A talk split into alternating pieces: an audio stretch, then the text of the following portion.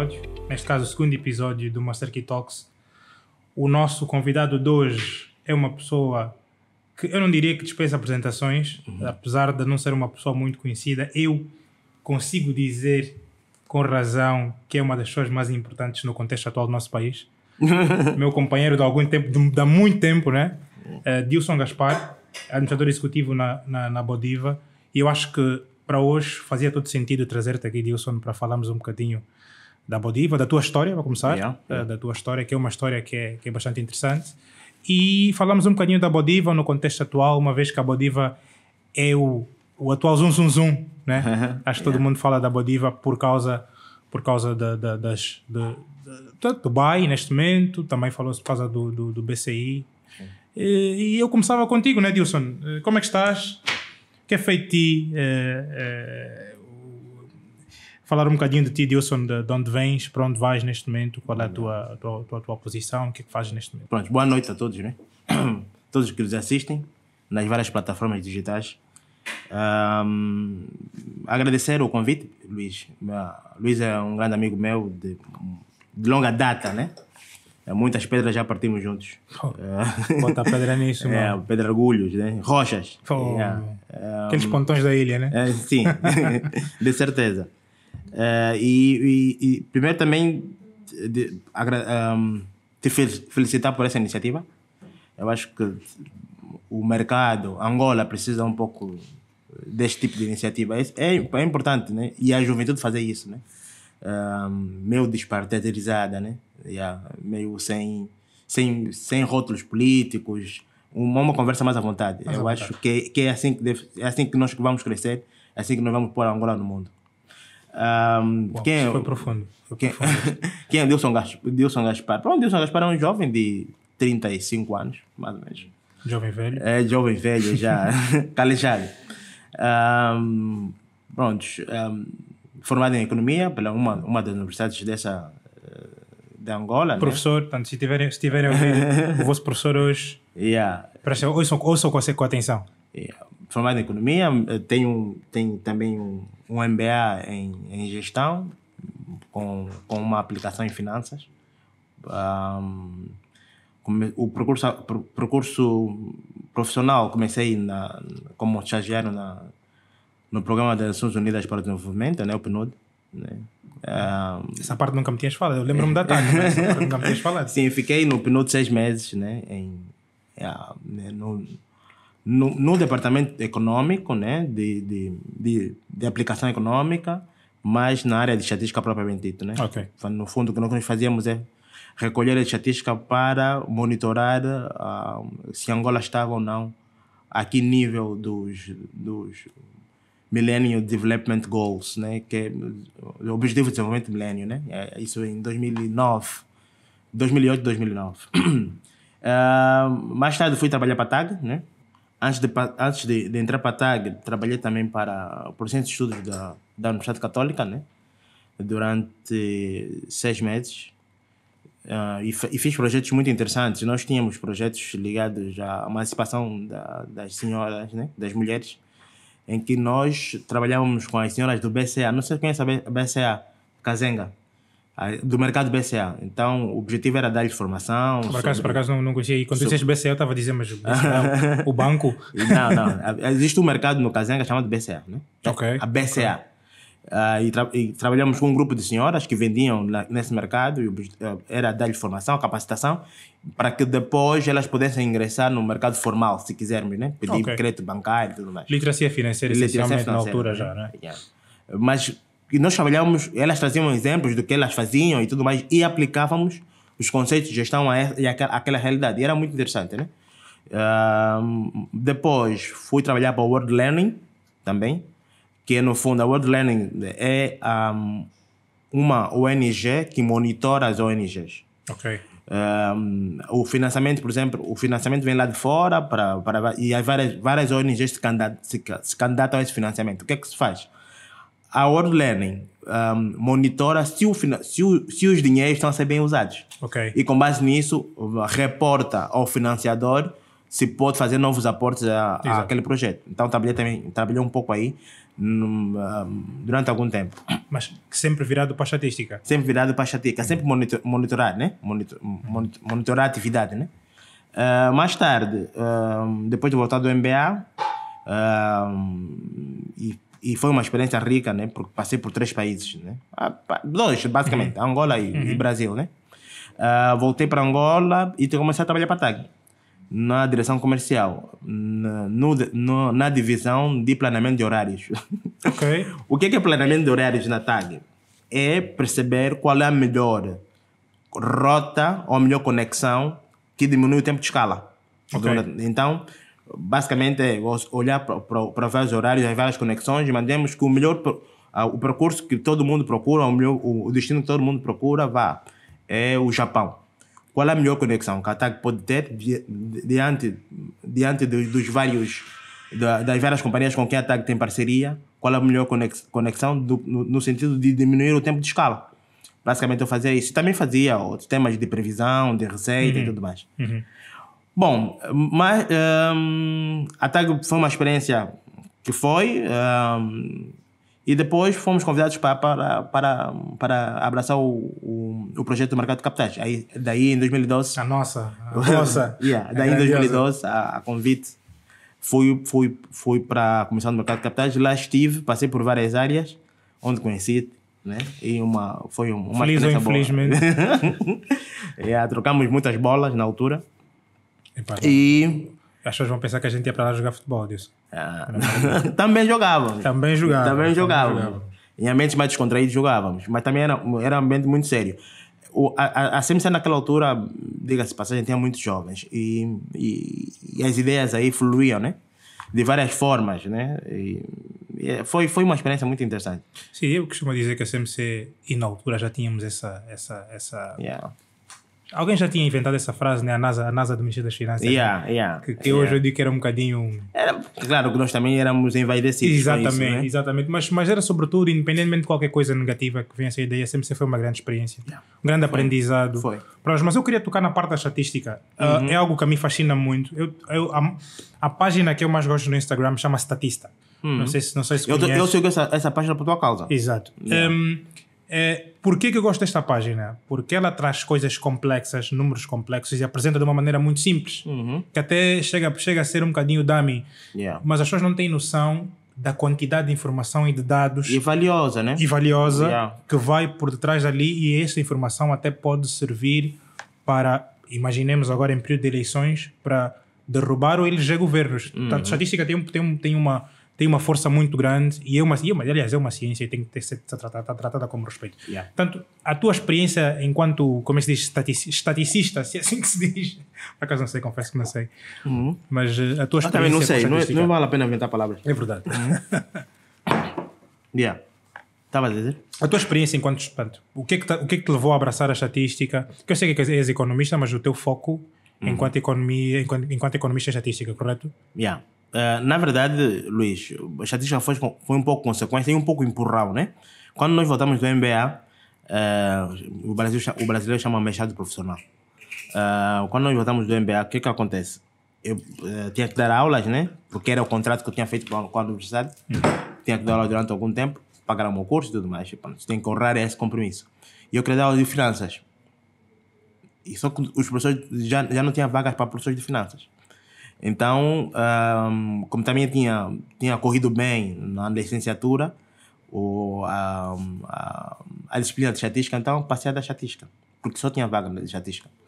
E começamos um percurso em 2011, né? Começamos a fazer estatística em 2011. E lá ficamos. Dei aula de finanças, mas já no curso de pós-graduação, não no curso de licenciatura. E é interessante que a estatística aprende muita coisa, né? Aprende a trabalhar, a manipular os dados. E aqui o conceito de manipulação não é manipular no sentido negativo. De dar pôr um dado que não é certo. É usar os dados que tens para ampliar uma determinada realidade. Né? Então, nós, na verdade, é fazer um zoom nos dados e dizer, olha para aqui, para esse ponto em particular. E ver tendências, né? Então, e você consegue ver tendências, ver padrões. Então, é muito interessante essa a estatística enquanto ferramenta de análise e a estatística enquanto conjunto de dados que você pode analisar esse tipo de tendência. Então, sim, a experiência tem sido boa e sem números não consegue... É tomar decisão no escuro.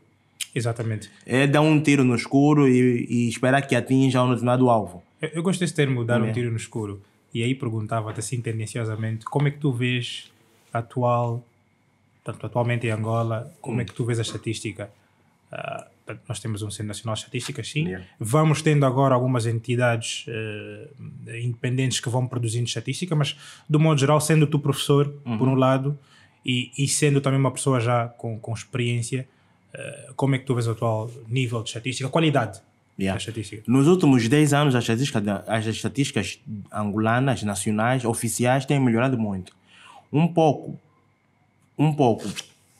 por pressão externa, né? Angola, quando no período de glória do crescimento econômico de Angola, né, 2006 mais ou menos até 2012, né, e depois começou aquele período de queda, a necessidade de se mostrar para o mundo, ou dizer mundo, eu estou cá, eu estou aqui, eu preciso de vocês, mundo, era muito reduzida. Porque nós tínhamos aqui, pronto, temos alguma liquidez, o preço do petróleo estava lá em cima. Então, a necessidade de mostrar para o mundo que venham para aqui e tudo mais,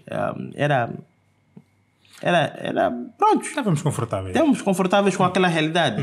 Então, não estávamos muito preocupados em nos organizar e mostrar os nossos números tal como eles eram. Ou pelo menos, a estatística tem uma coisa, tem que refletir uma realidade imediata.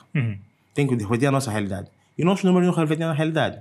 Então, quando a coisa começou a correr mal ou menos bem, o que acontece? Nós sentimos a necessidade de melhorar os nossos números.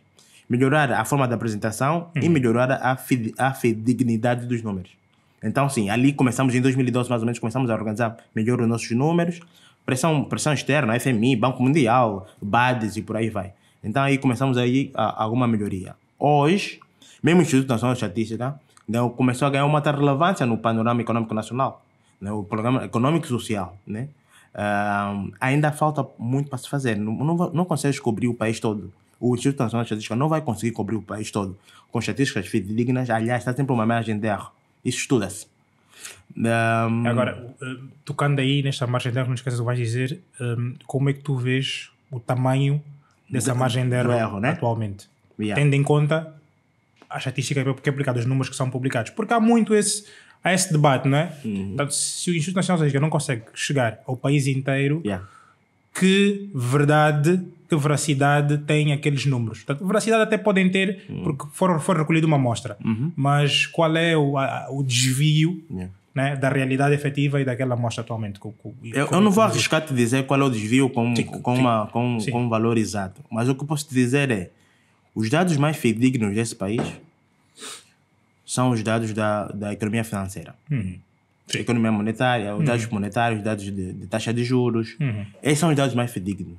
O resto, que tem que ver com a realidade das pessoas, como é que elas vivem, como é que elas estão, quem são, quantos vivem, agregados familiares. E porque tem o dado fidedigno não vai aparecer hoje.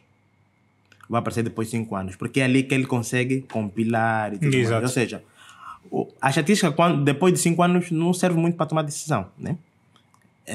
O Instituto Nacional de Estatística deverá se capacitar melhor para que a cobertura nacional seja no mínimo de 2 meses. Ou seja, um dado de hoje, um dado que é apresentado hoje, diz respeito a uma realidade de 2 meses atrás.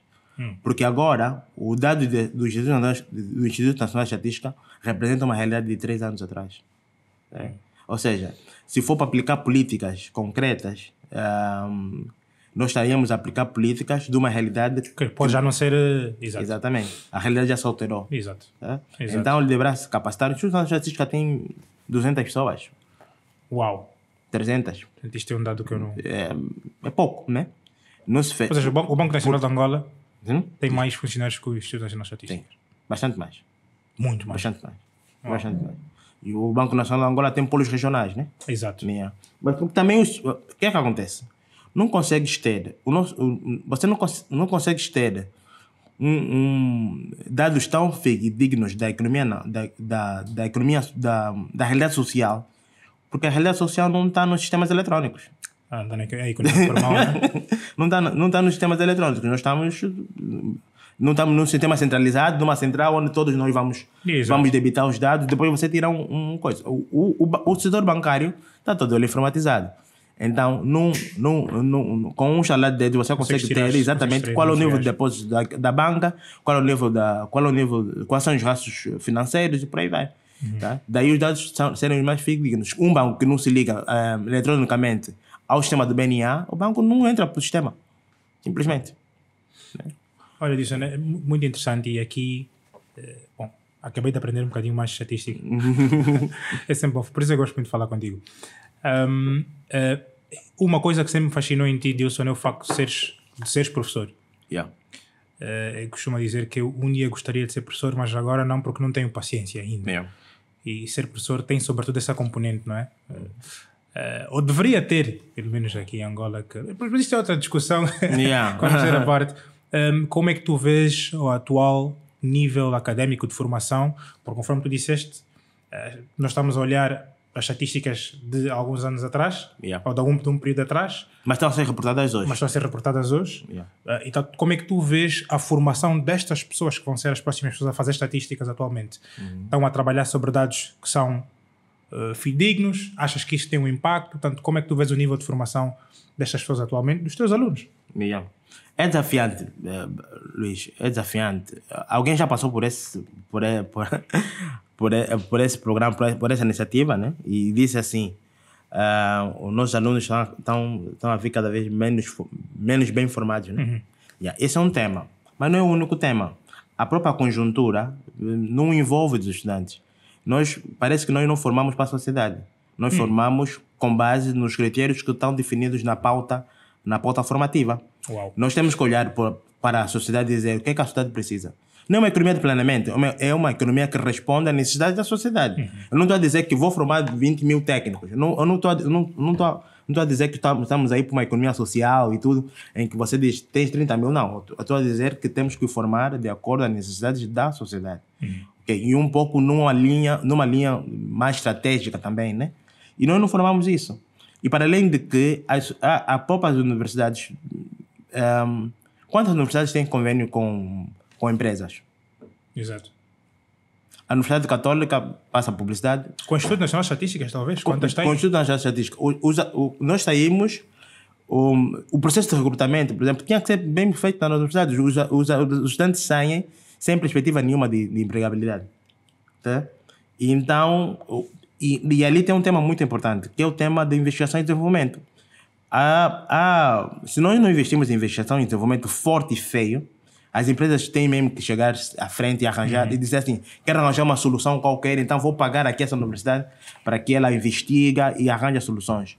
Tá? Nós passamos os dias e meses a debater sem base científica nenhuma. Sem base científica. As pessoas vêm nos programas de rádio, dizem coisas... com base de juízes de valor. Exato, e eu estava agora a ter... Antes de tu chegar, já tinha uma conversa com um amigo que estávamos a falar de bitcoins e yeah. criptomoedas, e ele dizia, epa, inflação, a Reserva Federal Americana, imprimir dinheiro, epa, temos que migrar para bitcoin. Eu dizia, mas esse é o grande problema que nós temos atualmente. As pessoas leem um tweet, leem um bocado de matéria e depois querem opinar sobre coisas que têm bases científicas, né? Uhum. Eu perguntava, então, mas agora... inflação, tens que adotar políticas monetárias restritivas ou não restritivas, enfim. Como é que tu farias isso com Bitcoin? Como é que tu injetas moeda na economia? Como é que tu retiras moeda de circulação? É. Enfim, como é que tu fazes uma política monetária sã com uma moeda que tu não controlas essencialmente? Pronto, é. O que eu quero dizer com isto é que as pessoas hoje em dia, infelizmente, têm esse problema, né? Leem um bocadinho e querem opinar sobre coisas. Yeah, ali no Facebook, já me sinto especialista. O que é mais grave a nível universitário, provavelmente tens alunos a fazer matérias, a fazer teses com base em matérias de Facebook, em matérias do Wikipedia, etc. Okay. Mais do que fazer teses com matérias do Wikipedia ou matérias do Facebook, é fazer teses com base numa realidade que aqui não existe. Isso. Eu digo assim, há 5 anos atrás, eu digo assim, olha, agora a tese, o trabalho de fim de curso é o funcionamento do mercado de ações. Ok, tá bom. Vou estudar aqui a realidade. Vou estudar a realidade portuguesa, os dados são da realidade portuguesa. Mas você tem aqui canais de transmissão da política monetária... Taxa de, é mais fácil. Qual é o canal mais eficaz? É taxa de juros? É taxa de câmbio? Sim. Você não vê isso. Exato. Mas ele quer estudar. E porque também o professor vai incentivando um pouco isso. Como é? Quer fazer o quê? Não, o professor vem aqui com um tema ligado aos mercados de hedge, né? Hedges cambiais. Ok, mas... Não tem. E depois não tem. E, tá e um bocadinho de preguiça, porque o BNA já produz matéria suficiente para tu usares como base para desenvolver, enfim, este tipo de pesquisas. Mas olha, Dilson, tu tocaste num ponto interessante, que é realidades que ainda não existem. E nós durante muitos anos, durante 5 anos, tu mais tempo que eu, que já te encontrei na CMC, trabalhávamos afincadamente e com paixão para o crescimento do mercado de capitais em Angola e hoje pode-se dizer que, olhando para trás, Dilson, a gente olha para 5, 6, 7 anos atrás, quando não havia nada, né? A Bodiva tinha acabado de ser constituída e hoje olhamos para a realidade e hoje já temos alguma coisa, eu até diria muita coisa. Como é que está a Bodiva atualmente, senhor administrador? Agora, Dilson, estás com que planos para a Bodiva? Sistemas e a pós-negociação toda. Okay. E aqui entenda-se com pós-negociação, compensação, liquidação, custódia, né? E outros serviços de transferência que não aparecem na janela da negociação. Estás com o back-office. Com o back-office todo. Como é que tu vês, portanto, voltando à questão das realidades que não existem, porque é que eu digo isto? Porque é uma realidade que já existe. Portanto, como é que tu comparas a Bodiva atualmente? Vamos fazer uma comparação com outras bolsas a nível de sistemas, a nível de funcionamento, a nível de progressão nos últimos anos. Como é que está a Bodiva? Eu acho que a Bodiva deu um salto significativo.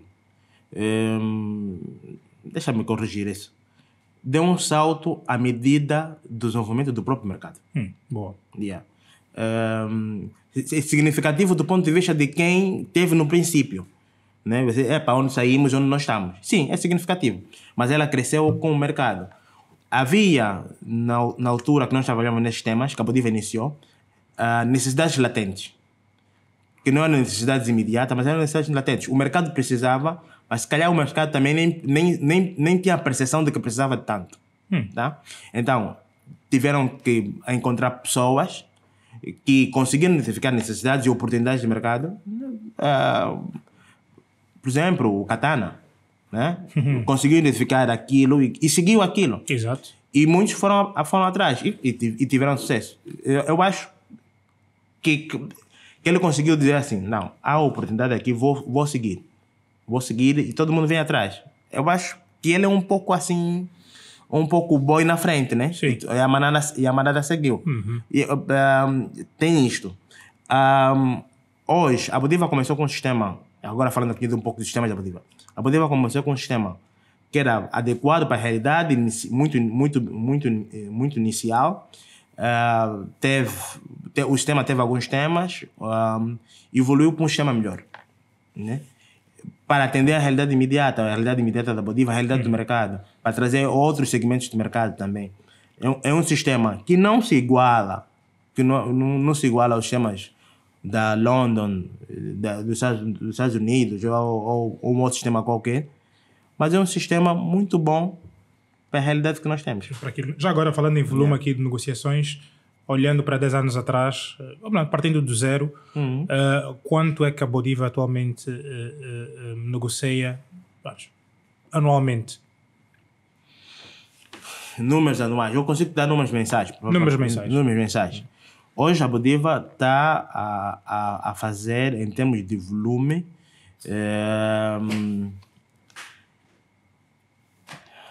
estamos a fazer, em média, 15 mil milhões de kwanzas mês. Isso vai me dar 45 mil milhões de kwanzas a meses muito bons.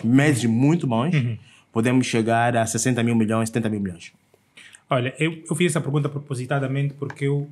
A dada altura fiquei cansado quando vou usar o termo mais velho, mas o termo não é mais velho. Quando alguém me perguntasse, mas a Bodiva faz o quê? E eu acho que essa resposta...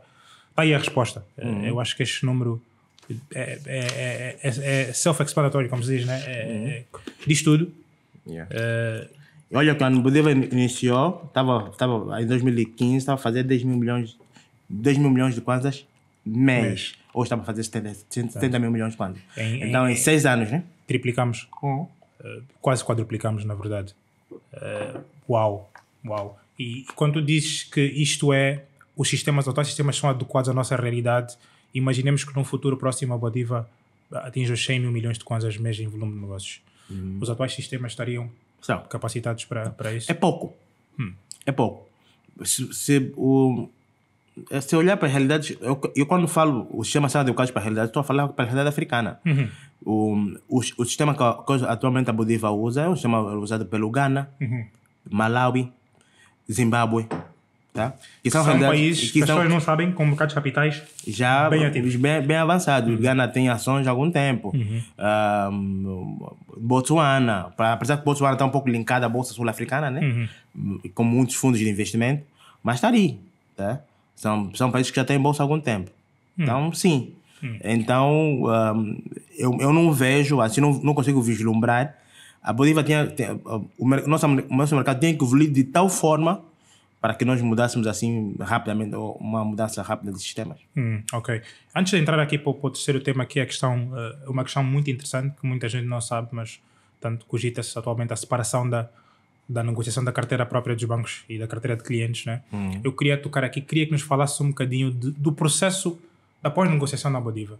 Eu sou o Luís, ensinar aqui um bocadinho as pessoas, eu sou o Luís, fui à minha gestora, disse, olha, dona ABC, quero comprar OTs, BTs, e ela diz, ok, Luís, temos aqui disponíveis, vi na Bodiva e tem disponíveis X mil kwanzas em BTs e se quiser pode investir. Portanto, daí que disse que sim. A partir daí, como é que o processo funciona? Ok. Contacto ao teu intermediário, né? O teu intermediário, na verdade, vai seguir a tua ordem, né? O teu desejo. O teu desejo é comprar 1000 kwanzas em BTs ou em OTs, o que for. Ele vai introduzir a ordem no sistema da Bodiva, né? Porque só os intermediários financeiros é que têm acesso ao sistema da Bodiva. Só. O CIMER? Não. CAPIZAR. CAPIZAR. CAPIZAR. Olha, CAPIZAR é uma palavra, eu não sei qual é o idioma, eu acho que é arame, do Paquistão. Significa PISAR significa capital. Ok. Não, PISAR significa mercado. Ok. E CAP significa capital, né? Ok. Yeah. Ok. CAPIZAR. Yeah. Então, vais introduzir, o intermediário introduz a ordem do mercado e essa ordem não tem que necessariamente casar no primeiro momento. Exato. Ok? Ou seja, o sistema casa sempre com a melhor oferta. Exatamente. Dependendo do tipo de ordem que você lançar para o mercado. Exato. Mas imaginemos que lanças uma oferta fixa, né? Que diz assim, só tem que ser esse preço. Preço de 100, eu quero 1 milhão de títulos, BTs, ao preço de 100 kwanzas. Lanças no sistema. O sistema fica ali. E a ordem fica aí. Até encontrar alguém que quer vender, vender aqueles títulos, né, as características dos títulos que tu pretendes, ao preço de 100 kwanzas. Assim o sistema casa. Tá? O sistema, e mais, ele pode não satisfazer de uma vez só. Você quer 1 milhão de títulos, quem quer vender só pode ter só 500 mil. Então ele vai satisfazer até as primeiras 500 mil. Até encontrar outro alguém que queira vender a 100 kwanzas a mesma característica de títulos. Pronto, o negócio fechou. O negócio fechou. Em D, no dia do negócio, as partes receberão da Bodiva uns mapas, onde diz assim, você tem que entregar 1 milhão e tem que receber X de títulos, 1 milhão em títulos. Em D mais um, no dia seguinte ao negócio, aquele que tem que entregar 1 milhão, e é o que nós chamamos de reverse payment, né? Entrega contra pagamento. Entrega contra pagamento. O pagamento tem que vir, depois é que eu vou entregar os títulos. Não é como se fosse, vais à loja, eu não vou te entregar o produto, você só me pagar. Então, pronto. O homem que tem que pagar, paga, entrega o dinheiro na Bodiva, e a Bodiva diz assim, vou tirar os títulos desse indivíduo e vou entregar naquele indivíduo. E vou pegar esse dinheiro que ele pagou e vou entregar no indivíduo que vendeu. Né? Basicamente é isso. Ok. Yeah. Ok. E em termos de... Ah, claro que há um trabalho aí interno, né? Exato, exato. Apurar os áudios e tudo mais. Exato. Né? E em termos de segurança, como é que tu caracterizas hoje os nossos sistemas? Uma vez que... Portanto, conforme tu disseste... Portanto, essas perguntas são provocativas. Uhum. Para demonstrar aqui, de alguma forma, que nós temos um sistema que funciona, não é? Yeah. Em termos de segurança, como é que tu avalias os nossos sistemas atualmente?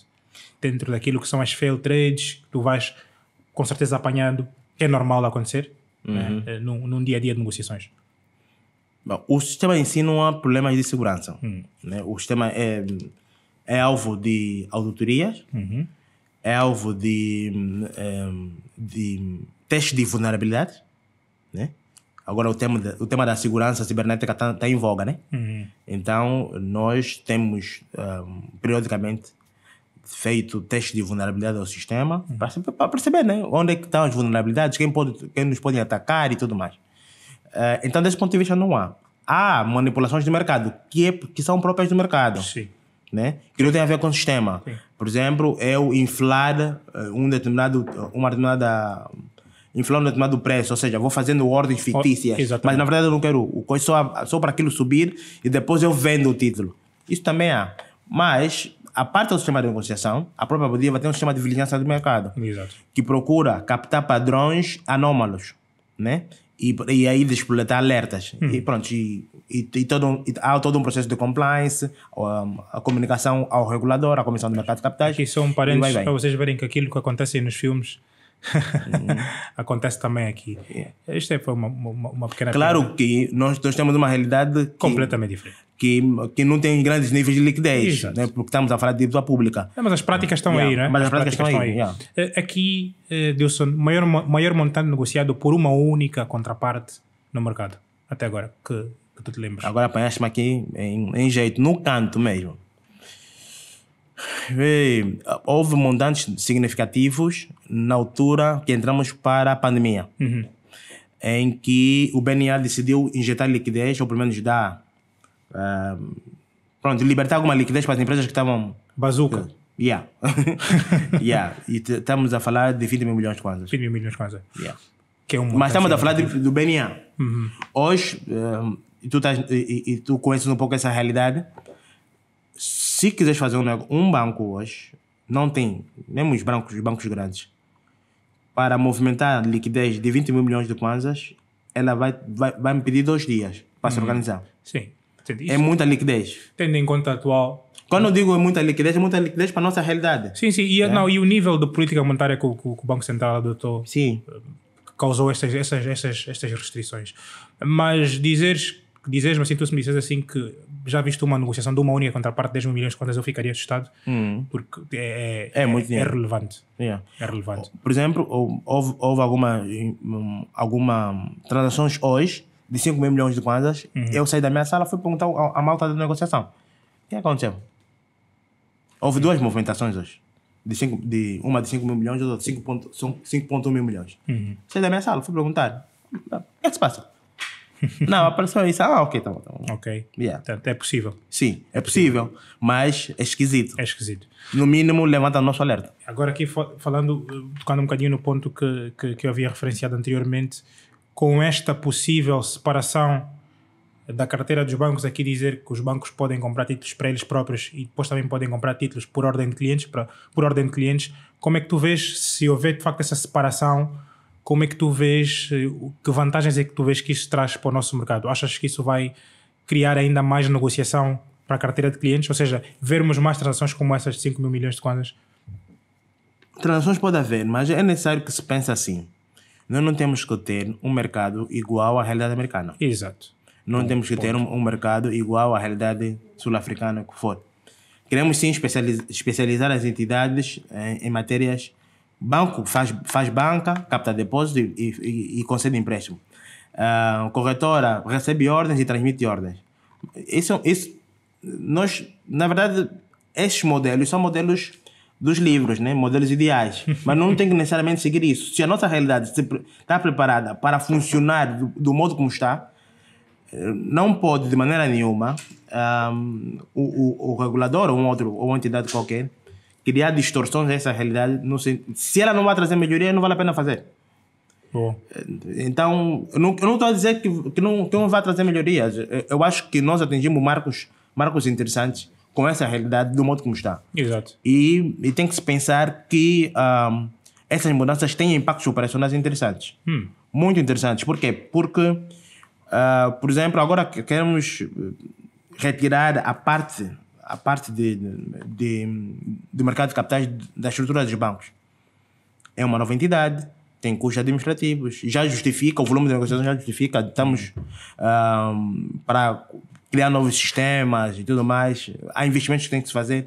Eu acho que isso deve ser estudado. Deve ser debatido, conversado. Deve ser debatido e debatido profundamente. Exato. Né? E analisar todas as implicações. Desde o início.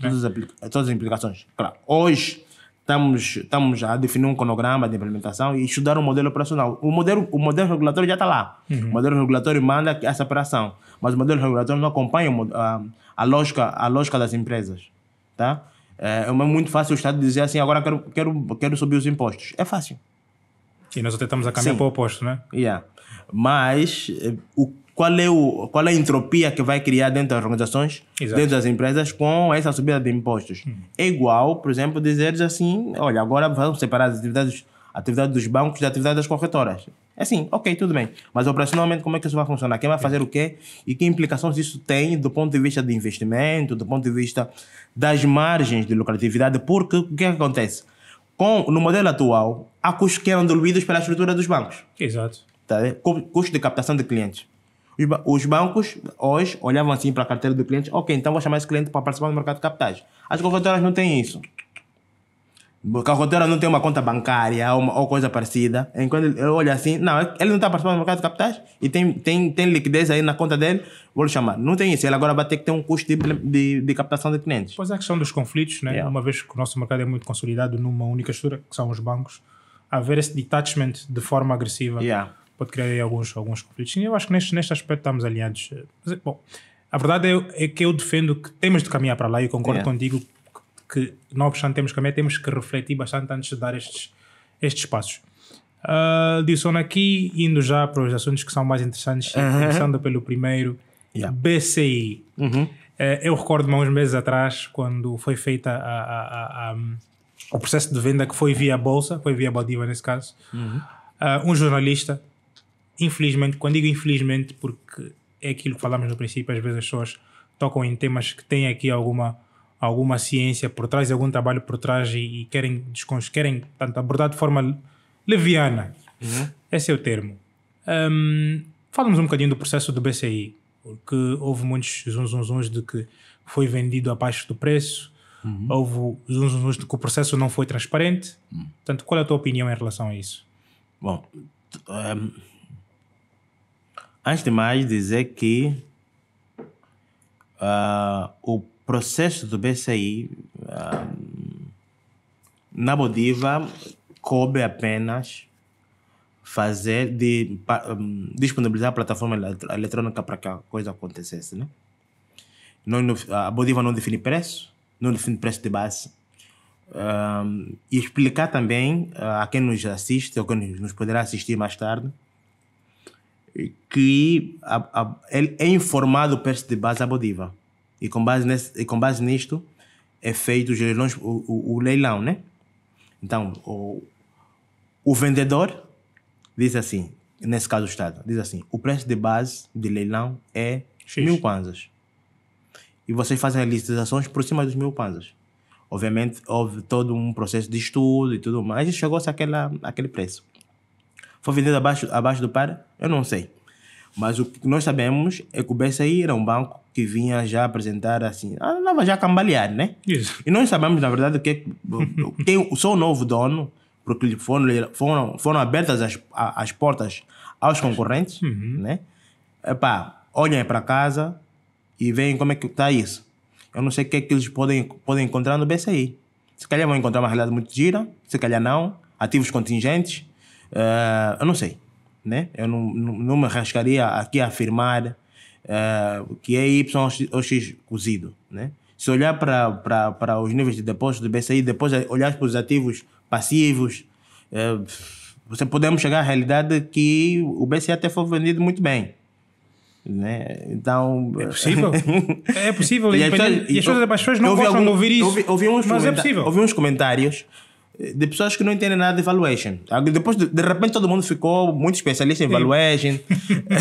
Já sabiam fazer avaliação de bancos e tudo mais. Mas não sei, né? Eu tenho aqui... Com base em que números? Eu não sei. Não sei. Não tiveram acesso a esses números. E quem teve, fez a avaliação que fez, né? E chegou à conclusão que era aquilo, né? Exato. Yeah. Mas eu tocava ali na parte da transparência, não na questão de quem comprou, quem não comprou, mas na parte de que houve inclusive especulações que os outros, que aquilo foi uma licitação, né? E as outras partes que ali estavam para além de quem ficou com o banco não existiam, que eram fictícias, e aqui talvez tu clarificares que se houve ou não houve investidores a fazerem lances naquele determinado momento da venda. Ok. Haviam dois concorrentes apenas, né? Um deles é a Leonor Carrinho, né? Yeah. O outro não posso, porque eu coisas, né? E não isso é engraçado. Não houve isso de pré-acordos, tudo já estava tudo maculado. Não houve isso. A Bodiva disponibilizou duas desks, duas janelas, não é? Né? Para que eles fizessem licitações na plataforma, normalmente. Até o minuto, acho que aquilo durou mais ou menos 1 hora, né? 1 hora e meia, mais ou menos. Até o minuto 30, só tinha uma licitação. Uau! Depois do minuto 30 para frente, houveram outras. Nós ficamos admirados. Que é mercado? Nós dissemos assim, pronto, essa é a única licitação que há, então ele vai ser vendido a esse preço. Mas começou, Eles disseram, quando o segundo concorrente... Pois introduziu a ordem, o outro disse, não, espera ali, não quero perder o negócio. E foi pá. Não houve essa coisa de pré-acordo. Não houve isso. Não houve essa possibilidade. Não há. E desafio até quem disse isso. Se quiser auditar o procedimento, ir ver na Bodiva como é que foi, como é que não foi. Porque é perfeitamente auditável. É perfeitamente auditável, é perfeitamente verificável os IPs dos computadores, tudo. Quem está a fazer, quem não está a fazer da onde até. Então, não houve essa possibilidade sequer. Tanto. Então, para o mundo, que tiver, houve lisura no processo, né? E também esclarecer que não foi uma transação em bolsa. Exato. Foi apenas um processo de venda. Foi um processo de venda. Não foi um IPO. Foi um leilão com os sistemas de bolsa. Né? Com o sistema da bolsa. Foi um leilão com o sistema da bolsa. Podia ser um leilão a viva voz. Exato. Podia ser um leilão com envelopes fechados. Exato. Onde cada um deles entregava um envelope e aquele que fosse o envelope que tivesse a melhor oferta ficava. Então, achas que foi um bom teste para os sistemas da Bodiva? Foi um teste ótimo para os sistemas. E é engraçado, e ainda bem que fala sobre isso, e tocando na questão da educação. A Bodiva tem, nesse momento, só... Os colaboradores são todos nacionais. E os sistemas de negociação, os sistemas de leilão em bolsa e o sistema de IPO foram desenvolvidos pela equipa de desenvolvimento da casa. Uau! Olha, isso é uma das coisas que eu levo muito a peito nas minhas discussões enquanto amigos, que eu acredito... piamente que nós temos, não obstante temos um sistema educacional que não é dos melhores, não obstante temos muito... Mas o João Vitor quer fazer. Mas nós temos pessoas capazes de fazer coisas. Quer fazer sem medo de errar. Exato. E eu acho que é ali que os nossos mais velhos, né? Eu agora também já vou ficando mais velho.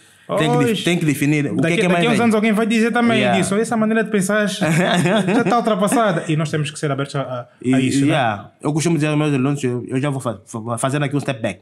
Costumo dizer aos meus alunos, hoje eu sou professor, vocês são estudantes. Mas assim que vocês terminaram o curso, somos colegas. Somos colegas e eu tenho que ouvir aquilo que você me diz. E respeitar a tua opinião e eventualmente não, me permitir tentar a tua solução. Exatamente. Tá? Exatamente. Senão não há isso, né? Exatamente. Não há. Se tu brilhas, eu brilho. E nós brilhamos juntos. Tá bem? uma coisa que, que é importante saber. Se eu tenho uma ideia, você tem outra. Vamos trocar, nós dois vamos sair com duas ideias. Excelente. Yeah.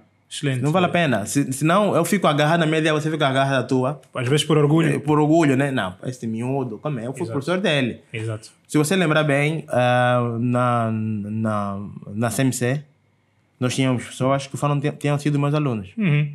E lá no debate, na CMC, naquela sala comprida, os debates vários, não havia professor e aluno. É verdade. Haviam colegas apenas debater temas. Exato. E todo mundo tinha que tirar o casaco e dizer, ah, não, estamos aqui juntos no debate, vamos crescer. E assim que muitos deles eu ensinava, muitos deles eu aprendia. E assim, os dois cresciam, e assim nós crescíamos, né? Excelente, excelente, Dilson. Eu concordo contigo em gênero, número e grau. E voltando mais uma vez ao início, acho que nós temos pessoas capazes. E isso, por acaso, não sabia, uma informação nova. Yeah. Fico muito contente com isso. E só demonstra mais uma vez que sim, que nós temos pessoas capazes, desde que lhe seja dado espaço para trabalhar, incentivo, yeah, correções aonde necessária, porque às vezes nós somos um bocadinho idiotas no sentido que temos muitas ideias, sim, mas temos também ter um mentor que nos guie. Não a pessoa que nos abafa as ideias, mas yeah, sim, pessoa que nos coisa. Tem que deixar a juventude sonhar. Yeah. E demonstrar qual é o sonho. Olha, estou a pensar... Eu gosto muito de ver Shark Tank. Eu vi o Shark Tank Brasil, estava a ver o Shark Tank Brasil em tempos. Apareceu um indivíduo que disse... Estava desempregado, olhou para uma lata de estrume. Estrume, na verdade, olhou para o estrume no chão. Ele vivia numa fazenda. E olhou para a mulher e disse, vou vender bosta em lata. Vou vender bosta em lata, né? Então arranjou uma lata bonitinha e foi aos supermercados. O público-alvo dele, agricultores, não, era a senhora, tipo, pequeno jardim. Nós não temos aquele pequeno jardim em casa. Era o público-alvo dele. Uma lata assim, que a lata custava mais que o próprio estrume, e ele vendia. O estrume era de borla, né? É interessante, deixa sonhar, deixa tentar. É necessário deixar, mas às vezes as ideias vêm como se fossem diamantes brutos. Tem que lapidar. Eu acho que é isso que os nossos mais velhos não. Quem está na possibilidade da decisão, deixar essa tua ideia tem aí qualquer coisa. Vamos lá tentar lapidar. Vamos lapidar. Vai sair. Ouçam, tá? Ouçam com bastante atenção. Nem tudo é maravilhoso. Nem tudo é uma ideia boa. Mas muitas delas são. Boa. Então, deixa tentar. Boa. E orientem, né? Não, vamos para esse caminho, vamos para aquilo. Quando der conta, está aí. Não, boa, yeah. Dilson, boa. Aqui entrando para o nosso penúltimo ponto, e ainda na esteira do BCI, lembro-me que disseste que foi um bom projeto piloto. Processo BAI. Yeah. Eu acho que as coisas mais faladas estamos a falar agora. Eu volta e meia tenho pessoas a ligar para mim, Luís, vamos investir. Vamos investir, posso investir, devo investir, quais são as vantagens, eu acho que tu melhor do que ninguém consegues dizer segurança, lisura do processo, mas eu acho que a parte mais importante aqui que as pessoas querem saber é, depois de eu comprar, o que é que eu faço com isso? Yeah. Deixa-me, pronto, fazer aqui um... Se eu tiver a fazer confusão, me cortem, né? Para que eu volte outra vez à realidade. Há um cronograma da venda das ações do BAI. Na verdade, não é uma oferta pública inicial, mas sim uma oferta pública de venda. Sim, não deixa de ser uma oferta pública inicial. É uma oferta pública inicial, só que em vez do BAI estar... a se desfazer, são acionistas do BAI que estão a vender as suas ações. Estão a sair do negócio. Não é uma parte de subscrição. Yeah. Exato. Então, tens aí a Sonangol e a Endiama. A Endiama a vender 1,5% e a Sonangol a vender 8,5%. Estão a sair do BAI. Estão a sair da jogada, né? Estão a sair do negócio. Yeah. Daí a oferta pública de venda. Ok. De 16 a 27, termina amanhã. É um período de subscrição. Ou seja, o período de subscrição, o que é que é? É basicamente dizer, eu tenho intenção de comprar. Né? Então, vão subscrevendo. Ok? E termina amanhã. Desde ontem, que as subscrições eram irrevogáveis. O que significa isso? Quem lançar uma ordem no mercado para comprar as ações do BAI, não poderá nem cancelar, nem alterar. Então, a partir de ontem, desde ontem, que toda a ordem era irrevogável. E fecha amanhã. Aí 23:59.59.59. Yeah. A partir da manhã, ponto, fecha. No dia 1, no dia 2, é anunciado o preço de corte. Ou seja, os preços, o BAI no prospecto diz, o range de preço é 17 mil, 20 mil. Não? E o BAI, com base na tendência de preço, ele vai definir, eu vou cortar aqui, aos 19 mil kwanzas, hipoteticamente, tá? Aos 19 mil kwanzas. Nesses 19 mil kwanzas, quem tiver abaixo de 19 tá fora do mercado. E quem tem subido de 19 para cima está no mercado. Um parênteses, abrir aqui um parênteses e dizer que o que o Dilson está a dizer é que não obstante eu ter manifestado um interesse de compra, não quer dizer que vai ficar dizer yeah. que... Exato. Uhum. Yeah. Então, quem lançou ordens abaixo de 19, quem lançou ordens acima de 19, ou igual ou superior a 19, mas todos eles vão pagar 19. Uhum. Yeah. Tudo bem. Então, é anunciado o preço de corte no dia 2. Tá? No dia 3, é feito a sessão especial no mercado regulamentado. Ou seja, dizer assim, esses são os vencedores, esses são os que compradores. De facto vão ficar com 10% do BAI. A partir do dia 9, há a liquidação física e financeira. O dinheiro sai da conta desses indivíduos e vai para Sonangol e Endiama. E as ações da Sonangol e Endiama são alocadas na conta dos investidores. Uhum. No dia 9. No dia 10, quem comprou as ações, quem de facto comprou as ações, pode vender. Uhum. Chegar e dizer assim, meu intermediário, venda essas ações. Uhum. Ao preço que tiver que ser. E aqui, abrindo mais um parênteses, o que isto significa? Significa que se eu eventualmente achar que... Me arrependi. Pronto, este é o pior caso. Mas nos melhores casos em que eu achei que aquilo valia 25 yeah. e fiz um lance de 15, e imagina que foi o 19, como tu disseste, usando yeah. o número 19, e foi o lance que passou, eventualmente amanhã estaria no lucro, yeah. porque o preço de corte foi muito abaixo daquilo que eu acho que vale as coisas e posso vender. Exatamente. O que acontece? Os mais entendidos na matéria podem pressionar que o BAI tem mais valor do que aquilo que ele tem a ser pago. Exato. Ou seja, o valor intrínseco do BAI é superior à cotação. Então, há a possibilidade do BAI valorizar. Exatamente. Então, daqui a 3 meses, as ações que estão a ser transacionadas e foram transacionadas a 9 mil kwanzas subiram para 25 mil kwanzas. Então, você tem um ganho aqui de 19 para 25, são 6 mil kwanzas. Então, por cada ação vendida, você ganha... Tem um capital gain, né? Capital gain?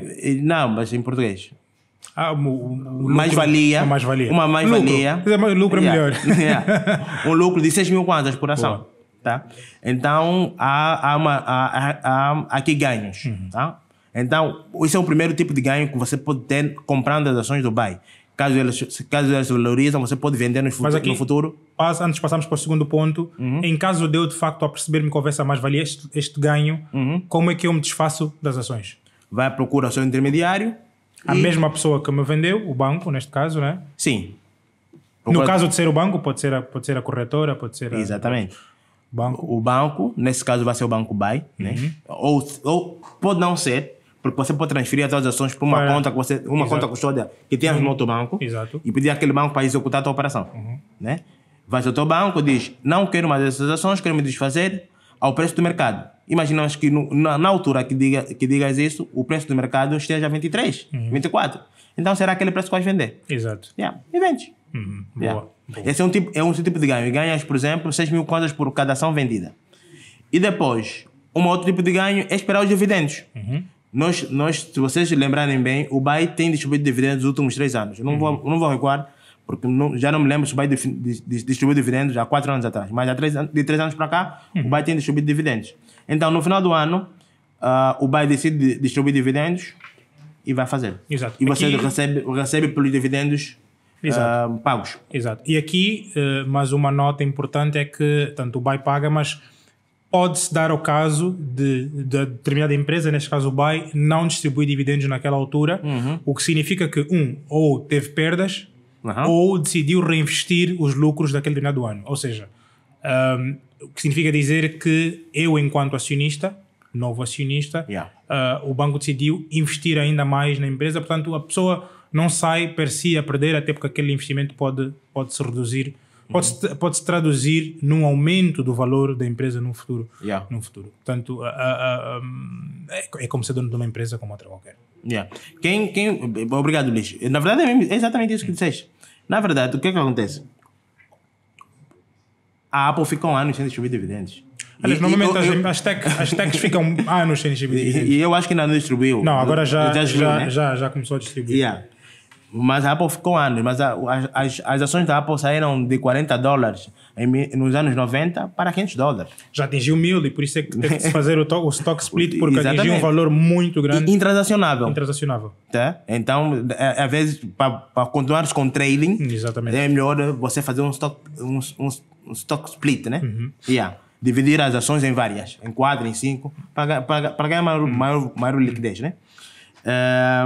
E quem comprou as ações da Apple nos anos 90 vendeu nos anos 2000 a $500. Sim, e isto então aqui tem aqui um ganho de 1000%.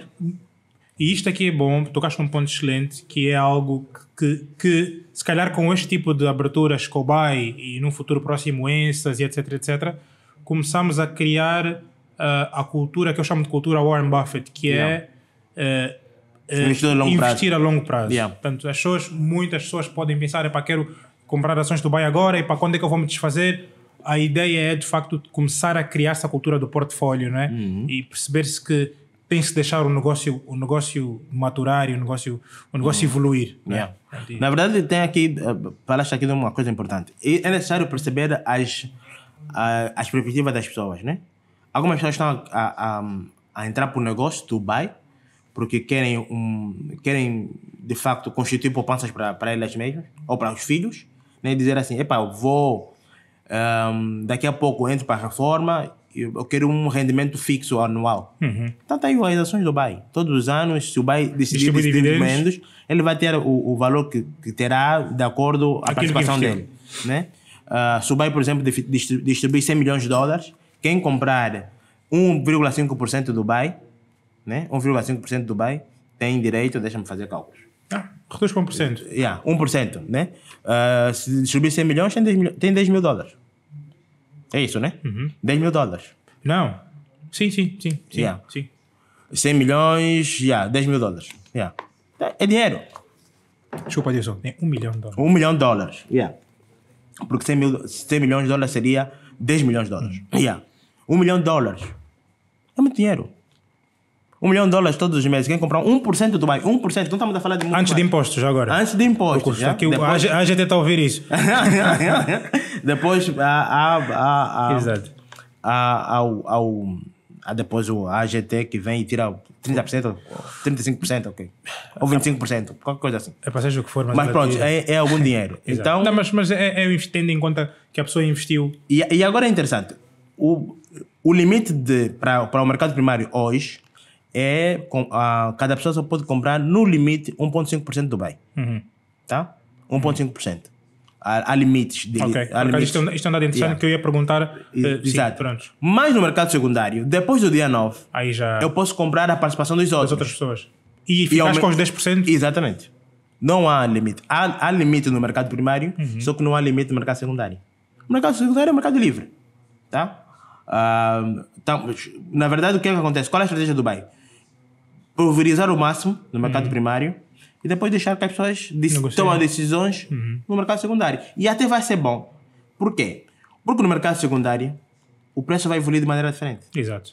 Quer dizer, pressupõe-se que o preço evolua de maneira diferente e como há mais pessoas a quererem comprar e a quererem vender, né? Então o preço tenderá a subir e valoriza o BAI. Boa. Tá? Valoriza o BAI. Há mais liquidez para o mercado e aquelas consequências todas que nós vimos do início. E pode incentivar o BAI, inclusive, a dispersar ainda mais. Exatamente. Um BAI melhor capitalizado, né? Melhor valorizado. Capitalização do mercado. Exatamente. O que é que vai acontecer? Ele se decide como é que chama? Dispersar. Mais capital? Expandir capital, né? Ele vai captar maior receita. Tá?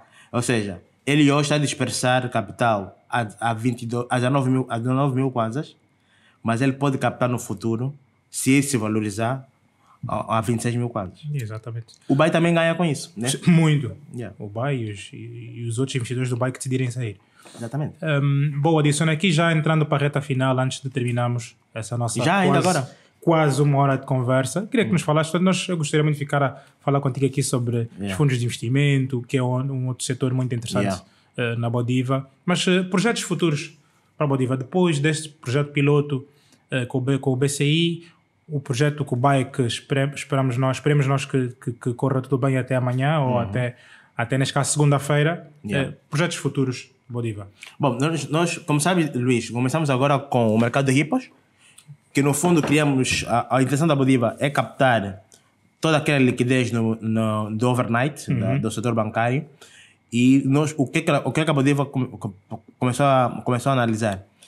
Que os bancos não cedem posições de um mês, 3 meses, e com o repo market, com empréstimos coletarizados, isso, há maior confiança. Exato. Então, nós identificamos isso como uma oportunidade e lançamos o projeto de Ripple. Está a correr bem. Está a correr bem, não aos níveis que se esperava, porque também o início, nós temos o projeto de Ripple lançado há 3 semanas, mais ou menos. Está a correr bem. Volumes negociados desde então? 1.000 milhões de kwanzas. 1.000 milhões de kwanzas. 1.000 milhões de kwanzas. Ainda não é por ele. E semanal, né? Semanal. Ou seja, você já tem Ripples há 7 dias? A negociar? Só temos ripos há 2 dias. Há 2 dias. O máximo 2 dias. Mas já é bom. Já saíste do overnight. Já saíste do overnight. Já saí do overnight. Mas é bom porque é o primeiro passo. É o primeiro passo, né? Costuma-se... Há um indivíduo que me disse... Não, uma frase que eu vi hoje que é muito interessante. Começa sem estar pronto. Começa a entrar pronto. Vai mesmo. Não espera que o mercado te diga. Começa. Começa mesmo. Se tu e já vai receber o feedback do mercado para corrigir e tudo mais. Começa. Vai. Exato. Lançamos o mercado. Nem todos os bancos estavam, nem todas as entidades estavam willing para. Mas hoje, começou com 2, agora já está a vir um terceiro, um quarto. O nosso exemplo, quando a gente começou com o programa de privatizações, com aquela lista, ninguém estava interessado. Não, aquilo era críticas atrás de críticas. Hoje estamos a ver, né? Hoje estamos a ver. Yeah. Boa. Começa mesmo, começa. Boa. Temos o projeto da contraparte central, né? Que é muito importante. Para trazer... segurança. Para trazer segurança para o mercado, trazer outros segmentos do mercado, os derivados, por exemplo. E temos o projeto das PMEs também, né? Okay. Que é um segmento importante, que é, no fundo, algo que outras realidades já fazem.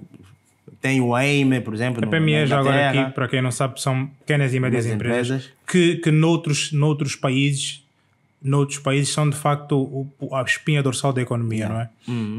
É o que mais emprega, são mais flexíveis no mercado. Exato. Né? Então é necessário lhes dar também aqui algum palco, né? Exato. Para que elas captam financiamento. Exato. Então essa é a ideia. Na verdade, em outras realidades, o mercado nem é PMEs. São PMEs por causa da dimensão, mas são empresas de alto potencial de crescimento. Na verdade, esse é o nome que se dá, né? Agora na literatura. Porque não adianta trazer PMEs com negócios tradicionais. Sim, não vais trazer sem desprimor daquelas que já estão no país. Empresas pequenas, disruptivas. Exatamente. Com potencial de crescimento. Essa é a grande expressão, disruptividade. Né? Empresas disruptivas.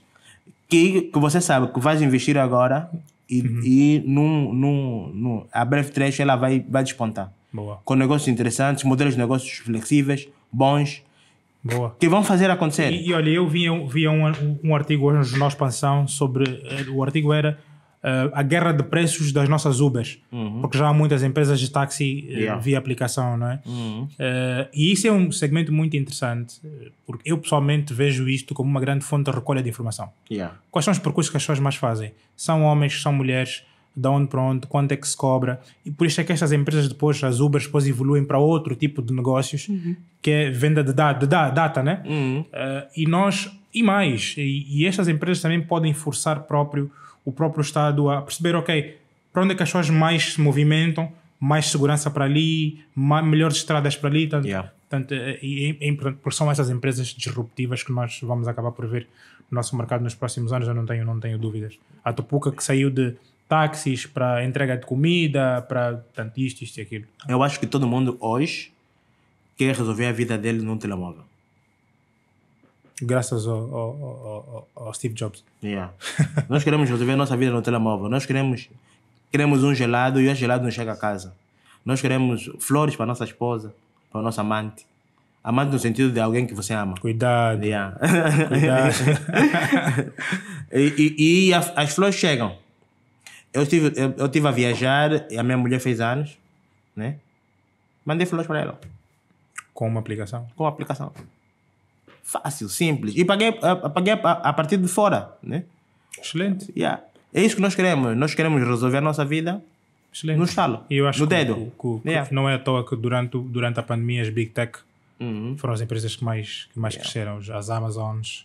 E ao contrário do que muita gente pensa, no caso particular da Amazon, o segmento mais disruptivo da Amazon e com mais potencial de crescimento nem são as vendas do warehouse, que nós chamamos.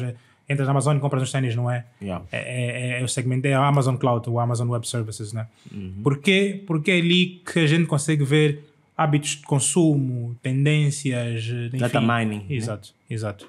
Com isto, Dilson, olha, obrigado. Chegamos ao fim. Infelizmente, a nossa uma hora de conversa. Podíamos conversar muito mais. Não, convida-me mais vezes. Com certeza, a próxima vez até pomos já aqui, como tu disseste, uma tábua de queijo e tal. Quando eu tiver já meio tonto, aí terminamos o programa. Sim. Não podemos dar maus exemplos aqui aos nossos ouvintes. Olha, obrigado mais uma vez, Dilson. E com isso, terminamos mais um episódio do Master Kit Talks. Hoje, fazendo um rescaldo, tivemos connosco, volto a dizer, alguém que eu tenho uma admiração muito grande, Dilson Gaspar, administrador executivo da Bodiva, Bolsa de Dívida e Valores de Angola. Até já e fiquem ligados ao próximo episódio.